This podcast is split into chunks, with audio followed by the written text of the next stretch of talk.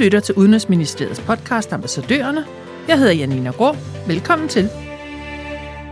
Ejner Jensen er Danmarks ambassadør i Tanzania, som er det største modtagerland af dansk udviklingsbistand gennem årene. I Danmark kom der for nylig for alvor fokus på den tidlige danske udviklingsbistand til Tanzania, da DR sendte serien Liberty baseret på Jakob Ejersbos bog af samme navn. TV-serien fremviser en palette af mislykkede andelsprojekter, tabsgivende savværker, private sundhedsklinikker i baghaven med meget mere. Mange danskere har efterfølgende spurgt, om vi stadig skal give udviklingsbistand til Tanzania. Ja, det skal vi, svarer Danmarks ambassadør i Tanzania. Hvorfor skal vi høre mere om nu? Så velkommen til dig, Ejner Jensen, som er med på telefon for Dar Salam. Jo, tak. Hvad gjorde særligt indtryk på dig, da du så Liberty?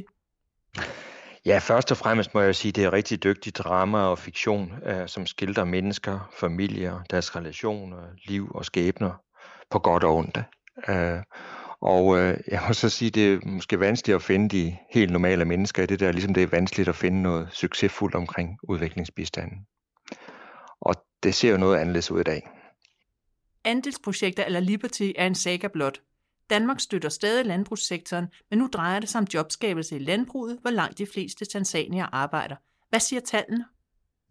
Ja, vi har faktisk nogle rigtig flotte tal. Altså først og fremmest skal jeg sige, at det er jo, det er jo sådan, at mere end 70 procent af tanzanierne stadigvæk bor ude på landet og ernærer sig af landbrug. Øh, og, og derfor er der behov for hjælp derude. Det giver rigtig god mening. Og i de sidste 17 år har vi haft et PAS-program, Private Agricultural Sector Support Program, som har krævet godt halvanden million jobs og hjulpet 700.000 familier øh, til lån.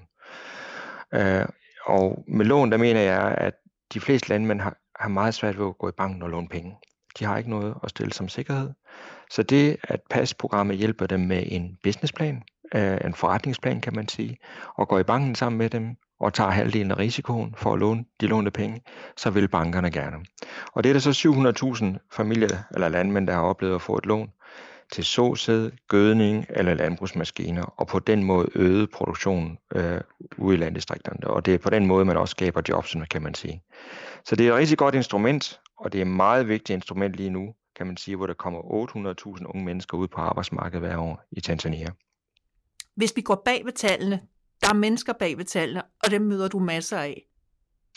Ja, der er i allerhøjeste grad menneske bag ved tallene. Altså i sidste uge, starten af sidste uge, var jeg op nordpå ude øh, vest for Arusha, ude i noget, der hedder Monduli District, hvor jeg både mødte øh, massager, der dyrker landbrugsjord, og massager, der, der fede kvæg op. Øh, jeg vil særligt fremhæve en Masai-kvinde, som jeg mødte derude, som har fået et lån øh, for andet år i træk.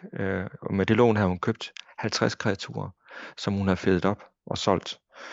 Det har indbragt en, en fortjeneste på lidt over 20.000 kroner, som hun har investeret i skolegang til børnene og til et bedre hus.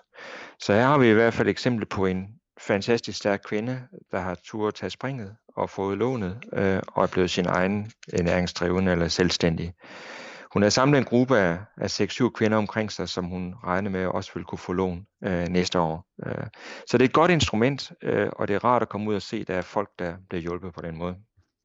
Kan man påvise, hvor meget Danmarks bistand til sundhedssektoren i Tanzania har betydet for den generelle sundhedstilstand i landet?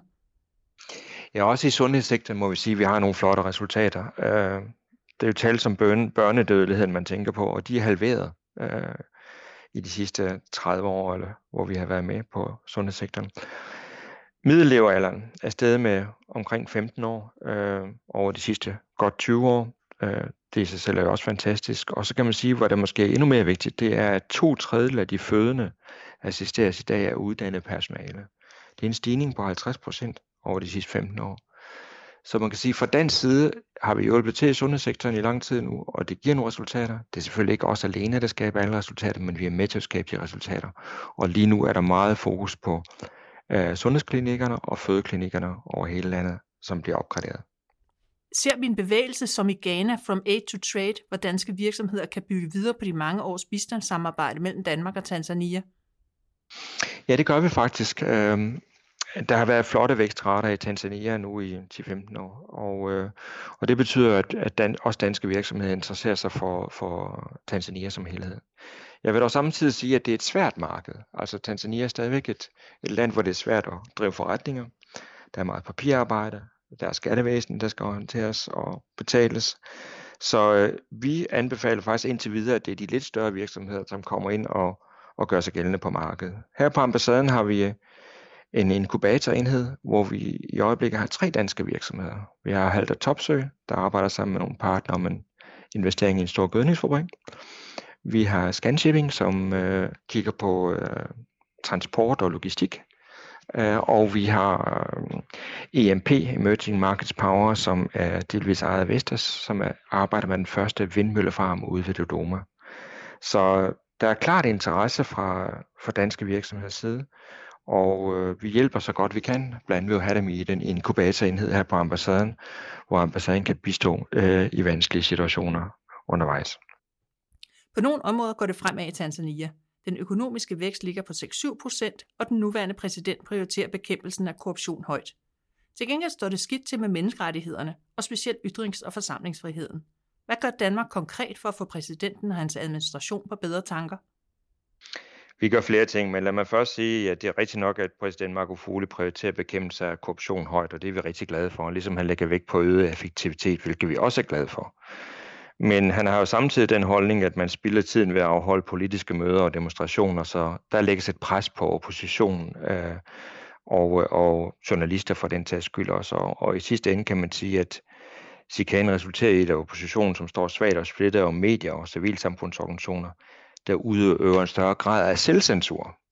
Så for os er det vigtigt, at vi fortsat arbejder med os menneskerettighedsprogram og god regeringsførelse, øh, hvor vi støtter lokale NGO'er, så der er stemmer på kvinder og medier. Femina Hip, som arbejder med ungdommen for eksempel. Policy Forum, hvor NGO'erne kan koordinere deres fælles udtalelser. Øh, så det er eksempler på det. Øh, når vi kommer til udtalelser, når det gælder udtalelser osv., så er, der jo, så er det typisk, så agerer Danmark ikke alene. Der arbejder vi sammen med EU øh, og, øh, øh, og andre ligesindede. Og så vil jeg sige, det er sådan, at heldigvis er det jo sådan, at, at pres afler modpres. Og det vi har set hernede, det er faktisk, at 110 civilsamfundsorganisationer har udtrykt deres bekymring over menneskerettighed i landet. Og 35 religiøse ledere, katolske biskopper osv. har også været ude med udtalelser. Så vi har en situation, hvor der er pres, men der er også modpres, og det er det modpres, vi skal være med til at fastholde og øh, holde en balance i.